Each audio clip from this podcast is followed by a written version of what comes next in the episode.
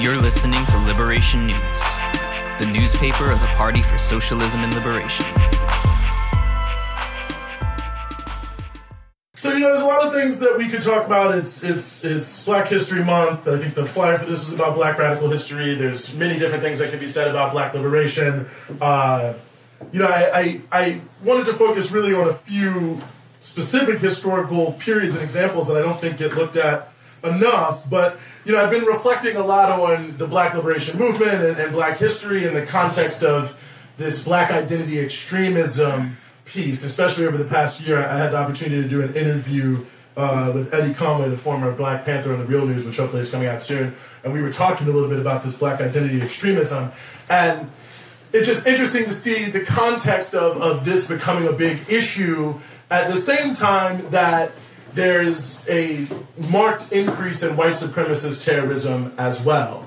And at a time where you have, I don't know if you've even heard of them, this group called Atomwaffen, uh, which is like a hardcore Nazi terrorist group. They've only, I mean, I don't know, I've only recently become aware of them, but in just the last like nine months, they've already been linked to four murders or attempted murders and had several of their members arrested with huge amounts of explosives, one of whom had a portrait of Timothy McVeigh on his mantle, so that gives you a sense of where their mentality is. Uh, and in that context, you have the Justice Department, you know, not only refusing to call these people uh, terrorists, and they have their own explanation, which is not relevant here, um, but also ending the program, the one program they had that allegedly was designed to address white youth who may be misguided and joining Nazi groups. And so why at a time where there's obviously a rising threat from these white supremacist groups, there's a seems to be a concerted attempt actually on the part of the federal authorities to downplay that where in the context of the black identity extremism thing which is allegedly about the movement for black lives which allegedly is an incubator for terrorism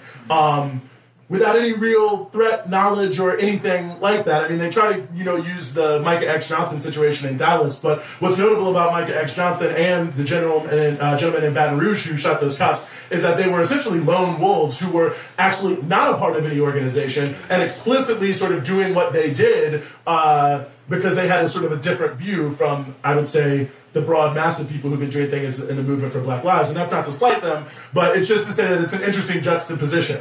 Um, and so it just made me think in general about black history and why historically there's such a fear amongst ruling elites in America about black revolt and black uprising and black rebellion.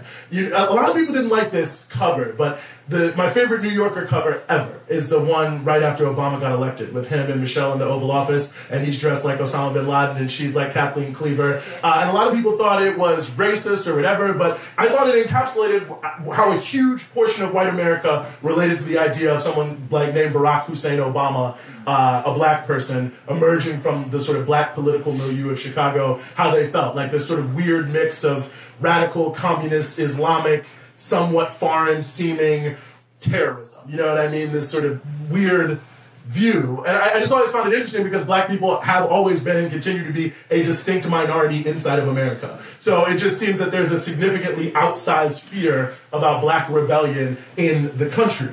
And that's sort of what I wanted to, to talk about today and, and highlight a few historical periods because I think that the real reason for that and I think certainly history overall bears this out, is that given how central quote unquote racism is to the United States of America, I think it's really difficult to actually conceive of a world without racism or even moving beyond it without trying to conceive of a radically different way of living in our society. And I think we've seen you know, so much progress in some ways, but so little progress in other ways that even now, maybe more than ever, uh, the difference between what could be uh, and what we have right now, I think, is, is such a deep chasm. And I think that the dreams, especially of, of, of radical black freedom movements, are so often not only complementary to, but oftentimes the vanguard of broader efforts to change the world. I think it makes sense when you think about how do we actually move beyond racism and you have to think about living in a totally different way, that as it concerns other problems and other things that exist in our society, that I think really thinking in a real way of how to solve them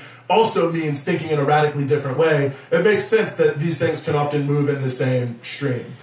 So I wanted to just talk about really three specific moments in history here.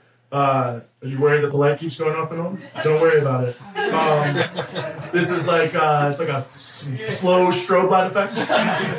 the, the, club vibe is what I was going for. Uh, you know, I wanted to start to at perhaps maybe the very beginning, early colonial America. And it's, it's interesting to look at because early colonial America was sort of a hodgepodge in terms of who was there, what they were there, and what they were originally trying to do. Uh, most of the original colonial settlements, uh, both the royal settlements and the um, uh, religious, those fleeing religious persecution, quote unquote, were more or less failed settlements. The, the ones sort of up north, the Mayflower-esque ones, had a little bit more vibrancy to them, same with Maryland and Pennsylvania and places like that, because they had a reason why people were coming there, which is that they were fleeing what they viewed as the inability to exercise their religion on the continent of Europe. But in Virginia, especially in North Carolina, and well, Virginia, North Carolina, South Carolina, all kind of the same thing at that point. Uh, very little success, very little was going on. And then a guy named John Rolfe figured out that you could smoke tobacco, and if you did, it would get you high. And he took it to Europe, and I don't think you'll be surprised to learn people like to get high. Um, and so, nevertheless, tobacco became the first cash crop. Everyone wanted it. Uh, then subsequently, rice and indigo became a lot larger in the Carolinas. And so, all of a sudden, you have this Chesapeake area uh, that was really vibrant, making a lot of money. People were coming there, but it was still, again, kind of a hodgepodge. You have indentured servants who are coming uh, from different areas of, of Europe, and it's worth remembering now, too, that you know some of these people were prisoners. There also was the long history of basically virtual enslavement of the Irish, uh, where actually a lot of the sort of slave breaking techniques were originally pioneered in like 12, 1300s uh, in Ireland, and some uh, even after and before that. And so you had people who were sort of coming from that experience. You had people fleeing from religious things. So you had a pretty decent supply of white labor that was coming. And in the context of indentured servitude, which is long periods of time, uh, it was more or less what you needed. The first Africans come in 1619, and there's a sort of a weird juridical nature. No one really knew quite exactly what was going on.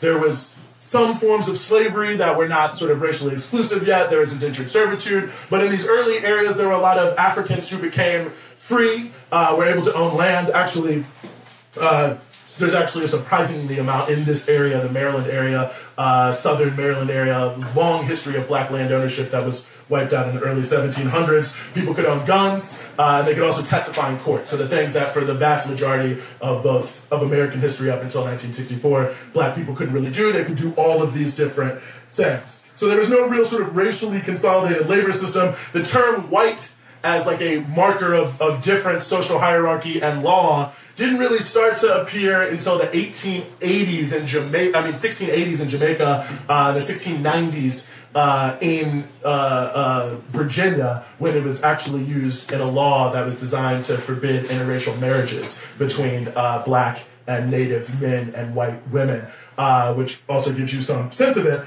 But I, I, say all that just to say that there was also quite a bit of social solidarity in this sort of unconsolidated system. You know, Edmund Morgan, who's a famous historian of this, you may have heard this quote, it's a relatively famous quote at this day and age, uh, stated that servants and slaves ran away together, stole hogs together, got drunk together, and it was not uncommon for them to make love together. And I think that in, in many ways, this was all perhaps most brought to a head in 1676 with Bacon's Rebellion.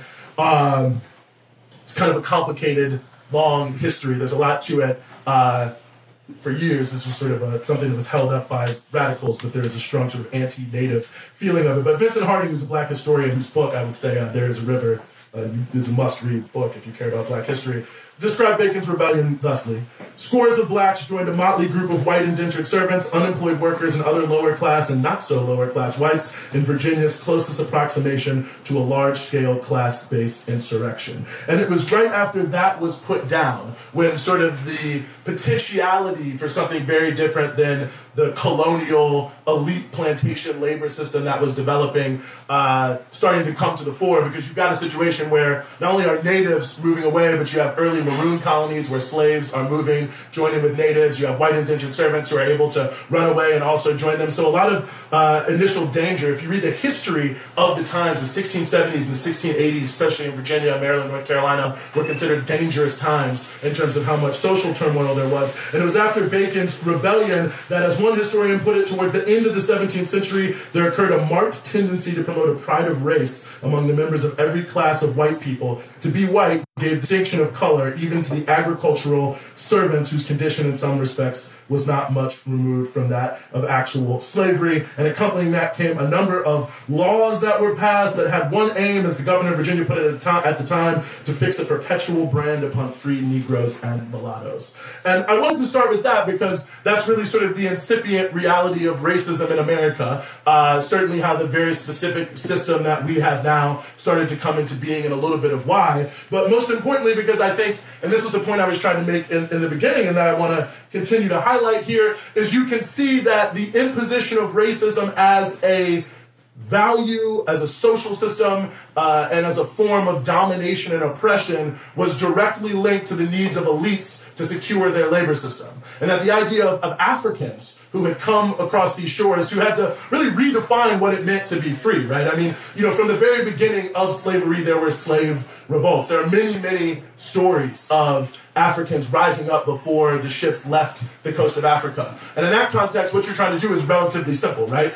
Uh, you're trying to get back to where you came from. You can still see it. It makes sense, right? Uh, in the Middle Passage, again, any number. In fact, you know, the main routes of the Middle Passage, sharks would follow behind the ships because so many dead people were pushed over, and there were often so many revolts. They'd have to kill a lot of slaves to stop them from rising up. Uh, so there's so many that literally the sharks would follow the ships because they knew they would get something to eat just by following them along there. But I, I make all that point that the dream of these people in this country, which was very different, there's no real hope of going back, right, at this point in time. Like that's beyond the pale. So you have to come up with some new form of existence. And in the context of the indigenous people, there is at least the incipient idea that perhaps there could have been a, a more solidaristic type of society that could have developed in, in different ways. It's an interesting historical question, but again, I just wanted to highlight that how the dreams of black freedom were intimately tied up with the dreams of all people who were oppressed to have some form of freedom and to live a different sort of way. Hence, it was so dangerous, and hence why they had to set up this system of racism to make all white people feel like they had some stake in this system uh, vis-a-vis the most exploited, who were the slaves, who obviously had the ability to open up these new vistas. So the next period I wanted to talk about, which I think in some ways might be the most controversial if you know about history, but I think it's one of the most, in my view, misunder I don't know about misunderstood, misframed periods, but I think it makes the point well, uh, and that's the populist movement in the 1880s and the 1890s. Uh, populism is now a bad word. I know that's like Donald Trump, right? That's populism. Uh, not 100% sure how that actually happens, uh, but you know, it, it is what it is. But the populist movement, well, maybe it requires a little context. I mean, to understand the populist movement, you got to understand the Civil War. You have to understand a little bit about Reconstruction, right? So after the Civil War, you have these Reconstruction governments. The Republican high command, if you will, during the Civil War was basically, I think you could summarize it down to Northern capitalists. A little more complicated than that, but I think that's a fair way to do it. And their whole goal post Civil War was to a be able to start to exploit some of these areas industrially, um, mines, for example, uh, the the lumber industry, the steel industry, and so on and so forth. That was one. Two, to build a lot more railroads, internal canals, and things like that to be able to more appropriately uh, exploit the lands of the West that were now, especially with the opening of the Pacific Ocean, becoming a, a new economic engine, and also to open up broader parts of the South to uh, labor exploitation. So, like in the northern part of, say, Alabama, we have mostly small farmers, extremely isolated during the Civil War, uh, even from people right around them, you know, maybe 50 miles away, uh, almost no contact at all. And so to be able to sort of exploit that and turn those also into cotton producing areas and other cash crops and food and things that existed like that. So that was basically their goal. And they had to give black people the right to vote and some role in the government because that was the only way they could secure the South after the Civil War because immediately after the Civil War, the slave owners were trying to find any possible way to come back. So they had to establish a military government uh, led by black people that gave a huge mass base to the Republican Party and the ability to control the Southern governments. But that being said, uh, they got control relatively quickly. So already by 1872, Civil War ends in 1865, uh, the Republicans are stepping back, right? Because what they realized pretty quickly was that whatever else you want to say about slavery and whatever obstacles it may have thrown up to the development of capitalism, that Southern agriculture is extremely, is, continues to be, and was extremely profitable, uh, continued extremely profitable. It was the basis of the rise of Wall Street profits, of the insurance industry, of the shipping industry, uh, quite frankly, of the lumber and the labor industries uh, as well in a conjunctive way. So you can see that really the, the cash crops that were produced in the South were a huge pivot in the overall world economy and worth quite a bit of money to many different people. So once you were less worried about the slave owners coming back in renewed guise uh, and bringing back a system that you wouldn't necessarily want to see that could put some roadblocks in there, the one thing that became really clear is you had to find a way to control black people. Because if you didn't control black people's labor, you wouldn't be able to return to the plantation system. And if you didn't return to the plantation system and instead say, gave everyone 40 acres and a mule, uh, you can have an economy, but a very different type of economy, and not a rising monopoly capitalist economy that was based off of exploiting these cash crop industries to drive a global economy. Very different type of way of living. So highly problematic, which is why no Reconstruction governments did redistribute the land. It's a different question. We can talk about that in the discussion, I guess. Uh, and why black people were forced into sharecropping. You know, most people we think of sharecropping as bad, but at that time it was actually viewed as good by most black people because it was viewed as a form of land ownership, and it was a sign that they weren't able to be fully reduced back to slavery. So it was kind of a halfway house between slavery and, and real free labor and land ownership. But that being said, all these things start to come into play. Uh, so by the time you get to the 1880s, the 1890s, you have a lot of issues. You have you know, for farmers, for black people, you have a lot of issues. One, just in terms of the reimposition of Jim Crow uh, or Jim Crow like policies and many different other things. But black farmers, workers in the South, as well as white farmers and white workers in the South, were heavily affected by an economic downturn. Uh, credit was extended to them, but on really bad terms and a really unregulated uh, uh, regulated way. So people were really deep in debt. The policies of the government put the government a lot in debt, which meant people's taxes went up. The railroad speculators would just buy up huge swaths of lands a lot of times alongside these railroads and then sell them back to people at highly inflated prices, which meant that there was a unnecessary land hunger. So what you start to see is the, the base of the two parties, Democrats and Republicans, break, start to break apart, right? So Democrats were the party of white supremacists, essentially. And their pitch to whites who were not rich plantation owners was basically like, we are going to keep you in a better position than blacks. But here you have a situation where their white farmers, especially, but also workers, living situation is rapidly deteriorating, and the what was came known as the Southern Farmers Alliance came up with this idea called the sub treasury plan. So instead of like the merchant in the closest town to you giving you credit or some banker in Charleston or something like that on really bad terms, the government would start to give out all of the credit to farmers and also govern basically the way the crops were distributed to prevent people from A, falling into debt and to prevent speculators from uh, using their position in control of the warehouses where everything built up uh, to help more heavily exploit the people. Democrats would not support the sub treasury plan. So a number of these white I don't say necessarily poor whites, but close to it, um, then became disaffected from the, the Democratic Party. On the Republican side, you have a different issue, which is that black people allied with the Republicans thinking, well, this will protect our right to vote and our right to participate, and that just really quickly was not the case. Uh, it became very clear to them right off the bat that the Republicans had no interest and empowering the vast masses of black people to own land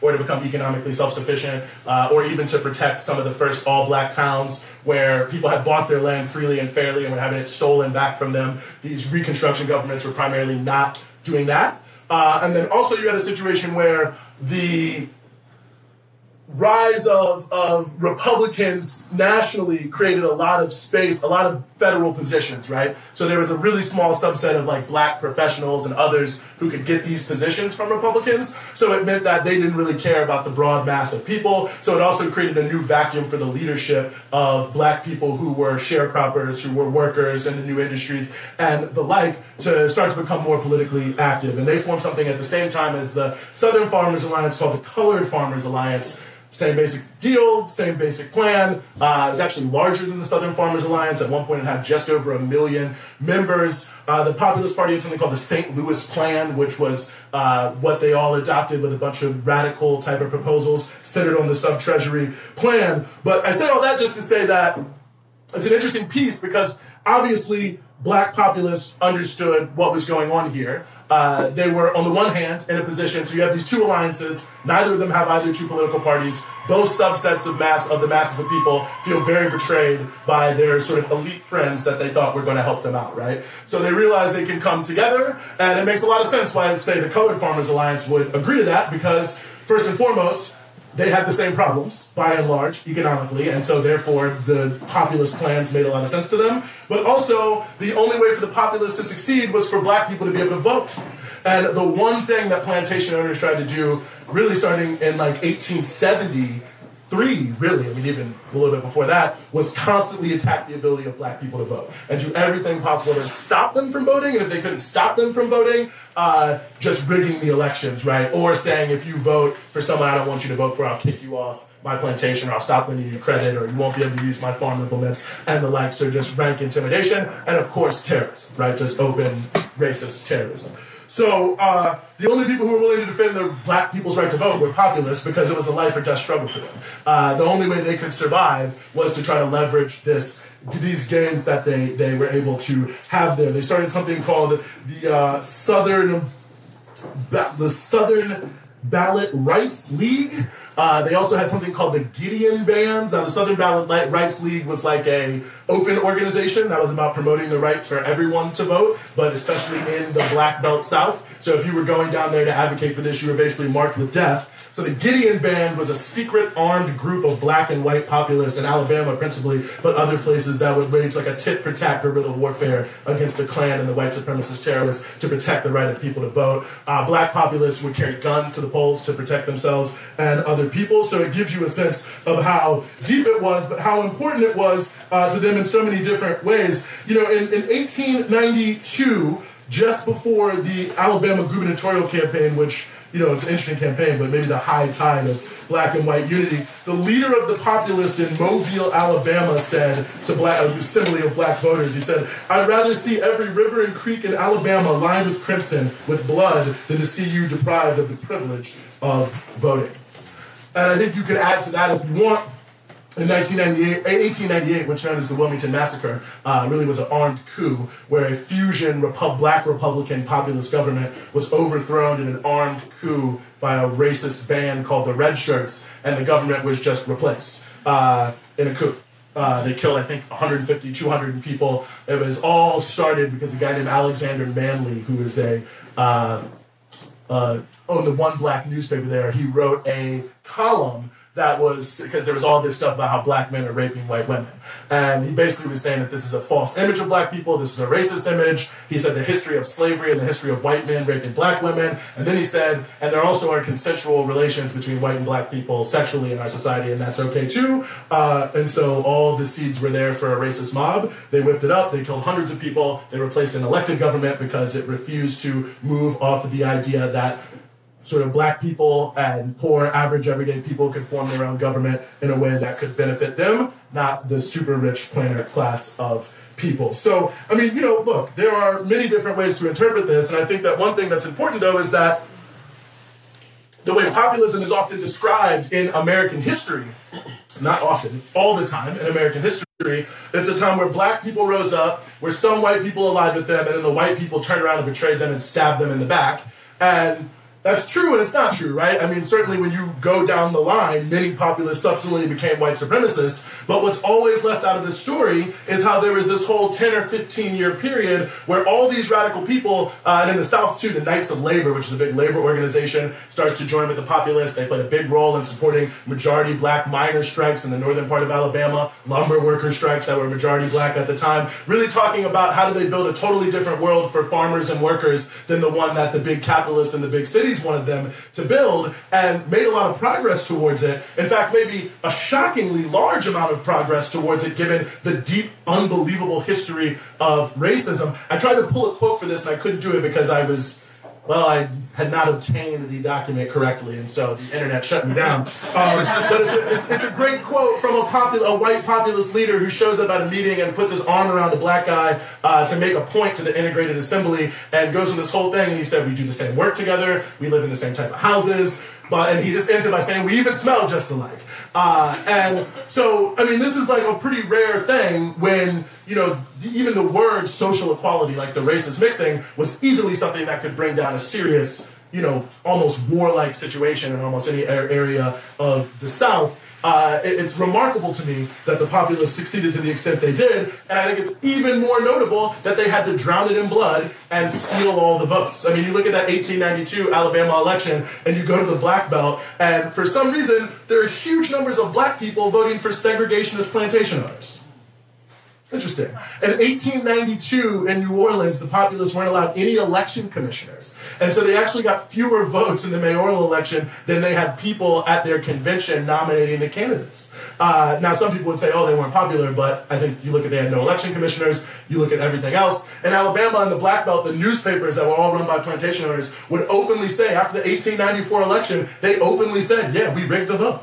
Well, of course uh, and, and we're not afraid that they have the ability to say it. So, yet again, and I think this is the point that I, I really want to continue to hammer home, you can see how black liberation and fighting uncompromisingly for black rights was so deeply and intimately connected to any fight to how you were going to live in a completely different world than the one you did now, and that there was no way that those two things could coexist in a way that was effective uh, without recognizing the sort of commonality of interest there, as well as the particularity of interest. So the commonality of black and white farmers on those issues, and the particularity of racism and how it works out with the vote, and also with integrated offices. The populists always had all integrated offices. They often had white and black committee people, something they took from the United Mine Workers, which would always do that, uh, to show that they also believed that you deserve to have a right to leadership. So yet again, I think we can see the elites in America drowning in blood any opportunity to live in a different way than the monopoly capitalist one they wanted to live with at that time.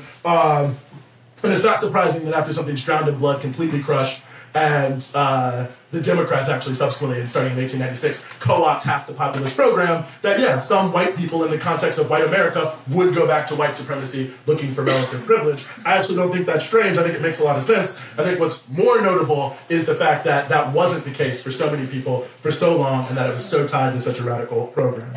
So the last period I want to mention here is sort of the post-World War II to McCarthyism period which I think is obviously very relevant to many of us today. I think anyone who, well, if you watch CNN on a regular basis, then you know the Republicans are waging a McCarthyite attack against the FBI. Um, which is just so ironic because it was the FBI that raised the McCarthyite attack against the population. But be that as it may, um, if you're perhaps a little bit more um, circumspect in your historical knowledge, you think that Russiagate has a lot of overtones to McCarthyism. I'll leave that to you all to parse in your own minds. but one thing that it, it's actually, I, I, think this is actually a sign of, of, of, racism in America. I can't actually pinpoint other re, any other reason why this is the case. The history of post World War II era and of the McCarthyite period totally writes out uh, the relationship of the Black Liberation Movement to the McCarthyite drive which is strange because that was one of the most central elements of McCarthyism was stopping all mass civil rights activity, period. It was one of their biggest fears coming out of World War II. Um, and I, have argued, other people have argued that I, I think you could argue that McCarthyism set back civil rights 10 to 15 years. And everything that happened in 64 and 65 I think it could have happened in 54 and 55 uh, if you had a non-McCarthyite world. But again, that's another situation. But I, I, think it's it's one that's extremely interesting just as a period overall to note. But I mean, obviously, it's the end of a war. You have people coming back, and you have two sort of two things going on. On the one hand, you have soldiers who are coming back you have a large number of women who'd entered into the workforce uh, because of the war and the labor industries. So amongst the working class writ large, there were a lot uh, like the most strike days ever lost in America were like 1946, 47, 48. Uh, so there was a lot of desire. You know, there was, an afford- there was a housing crisis, right? You know, people couldn't find places to live. They, so people wanted jobs. They wanted places to live. They wanted a higher standard of living. And from their point of view, there was no reason why in this extraordinarily rich country, which was not only the richest country in the world, but think about this, all the other rich countries have been completely destroyed. So it almost sort of like stood alone uh, and even more outlandish. And so people had higher expectations of what they wanted, and certainly black people, and this again is, is an interesting trend after the Civil War, after World War One, after World War Two, after the Korean War, after the Vietnam War, uh, black soldiers come back and you know they've been fighting, so they're ready to keep fighting, uh, and they're not going to live as second class citizens in their own country, which is why almost so many Medgar Evers uh, was in the war. Uh, so many, I mean, you go on and on and on. So many black leaders who were militant were people who had backgrounds as, as veterans or in the war industries. On the other hand, though, you had the big business, right? And so think you got to remember the whole context. So you had the Depression, right? So the economy came out of the Depression in 41 because of the war industries. And in the way that you had to work the industries during the war, they had something called the War Labor Board. So the government set up something where they had representatives, the labor unions had representatives, and the capitalists had representatives. They were all supposed to get together and meet. And instead of there being strikes or whatever, they were supposed to find out what the best way to, you know, whatever, solve the problems were without a strike, wages, whatever. It's a longer story, but nevertheless, you had sort of the first incipient military industrial complex. And on top of that, you had the first sort of real like labor management relations, right? Prior to World War II, there was no labor management relations, there was class warfare. And even conservative union leaders still felt like, I'm a worker, they're the bosses. Even if we can work together, the interests of my people and the interests of their people aren't really on the same page. So, like, labor management relations, as it is now, which is like a huge field, you can go get a master's in it if you want, uh, that didn't really exist. So, it was really World War II that pioneered the government and industry working together uh, in a major way like that. And so after the war, you have all the big industries who don't want to tool down. They want to continue making a lot of money, and they also want the government to help them ensure the same type of labor peace they'd had during the war.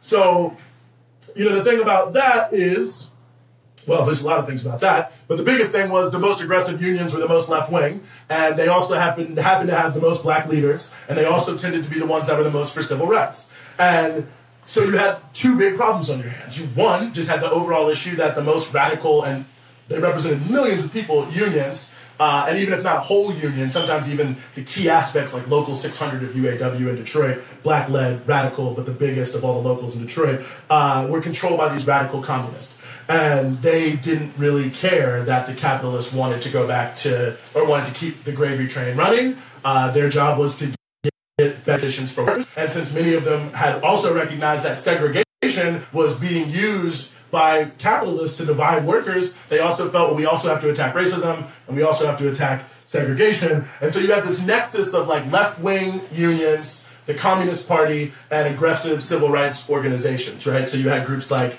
Sojourners for Truth and Justice, which is a group of black women that was particularly aimed at fighting uh, the particular circumstances that black women workers faced, which is something that became a bigger deal. There's a group called the United Public Workers of America, which organized teachers and other government workers. That's why you have to be at the Hatch Act. Anyone here works for the government, you know about the Hatch Act. Uh, the reason they had that was because they were having such success mobilizing public sector workers politically. But, you know, I, I think that it, goes one layer deeper because you had these industries that, of course, during the war especially, were able to, to bring in a lot more black women. And in the context of these left-wing unions, uh, and the Communist Party created sort of a cultural matrix where Claudia Jones, if people know Claudia Jones, the famous black communist, was able to lead a uh, study circles and groups of black women, mainly public sector workers, uh, talking about the particular problems of black women workers in the post World War II society. And they came up with this idea of triple oppression, which is recognizing and understanding that black women were triply oppressed as women, as workers, and as black Americans, and that understanding, and get ready for it, the intersection between those three things, uh, you know, was the only way you could effectively uh, organize a lot of these industries with large numbers of black women workers, not just public workers, but tobacco workers uh, and the like. Uh, and don't be surprised when you never hear anything about that when you hear about uh, intersectionality these days. But be that as it may, you, you can see in that sort of matrix the not only the innovative things that were going on, but the major challenges that these unions and their sort of attached radical political organizations were uh, the danger that they cause to super rich people and the elites. And that's when you get Taft Hartley in 1947 to make it harder to strike. You also get the fact that unions had to register with the National Labor Relations Board and become essentially uh, approved by the government many of these organizations that were radical, civil rights Congress and the like, they become uh, subscribed organizations for being affiliated with communism. You know, in the late 1940s, the NAACP started putting out lawn signs that said NAACP, not communist, and telling their supporters to put them in their yard to show that the NAACP wasn't communist because civil rights was communist. That's what they said. If you're for black equality, you're a communist. And that means you shouldn't be able to have a job. And that's, that's really what was happening. People were losing their jobs. They were going underground. They were fleeing the country. People were committing suicide. Uh, all of the worst possible things you can imagine. People like Paul Robeson, the most famous person in the world, was completely crushed and destroyed as a public figure because of what he stood for. Uh, Henry Wallace, who'd been the vice president of the United States, was ruthlessly targeted uh, for just trying to run for president against Harry Truman. And you have a situation where this is, again, a, a major inflection point for the country. There's two ways it's going to go.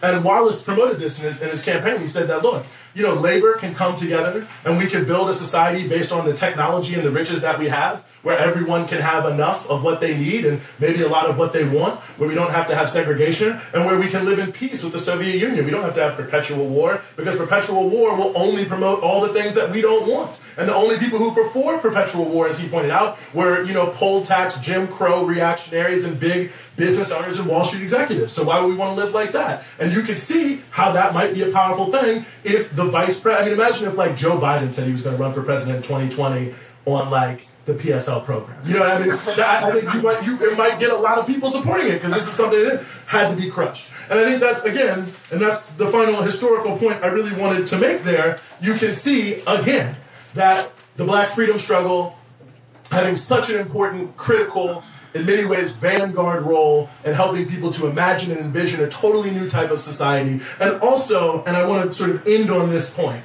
touching on, and I've sort of we've wove this thread through here, touching on why it is that this is so historically repeating itself, this sort of trend and this reality.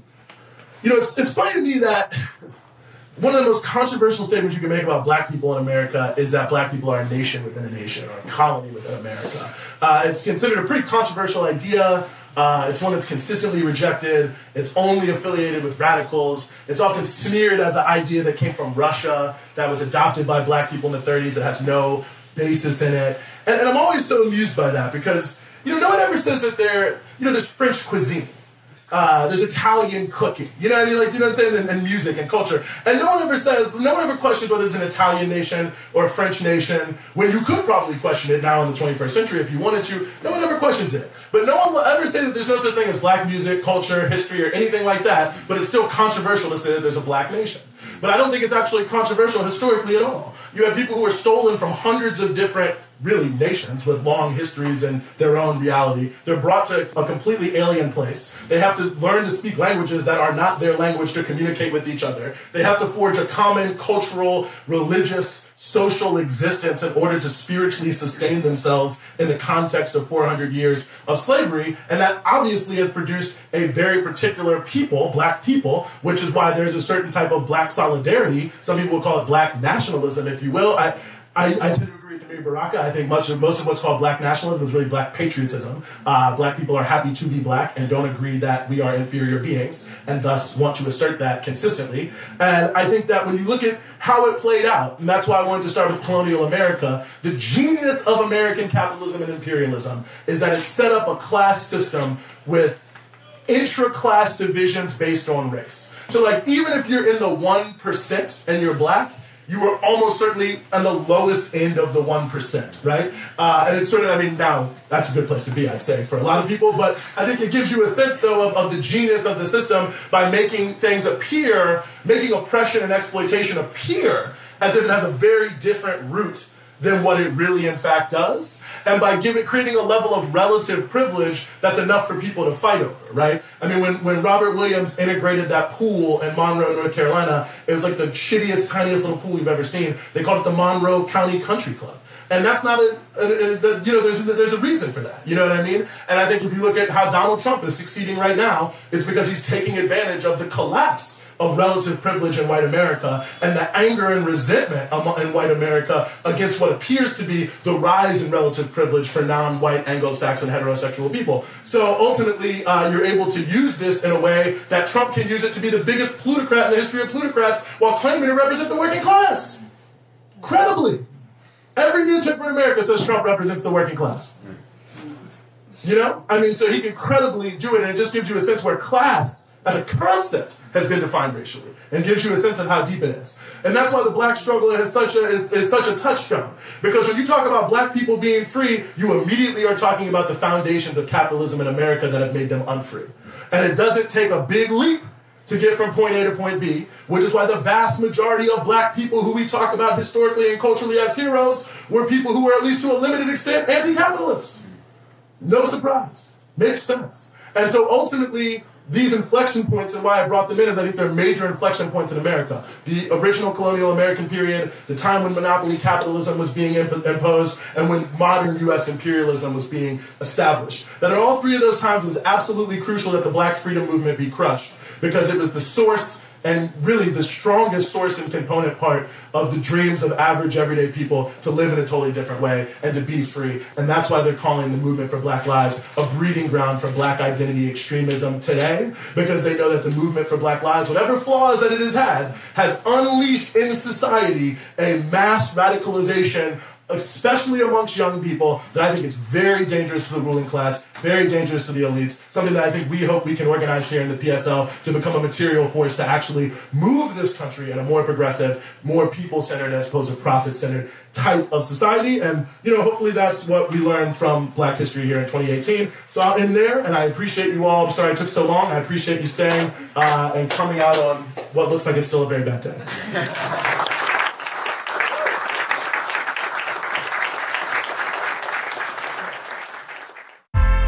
Thanks for listening. You can read more at liberationnews.org. You can follow us on SoundCloud, Spotify, Spreaker, and other podcast platforms. And follow us on social media at PSL Web.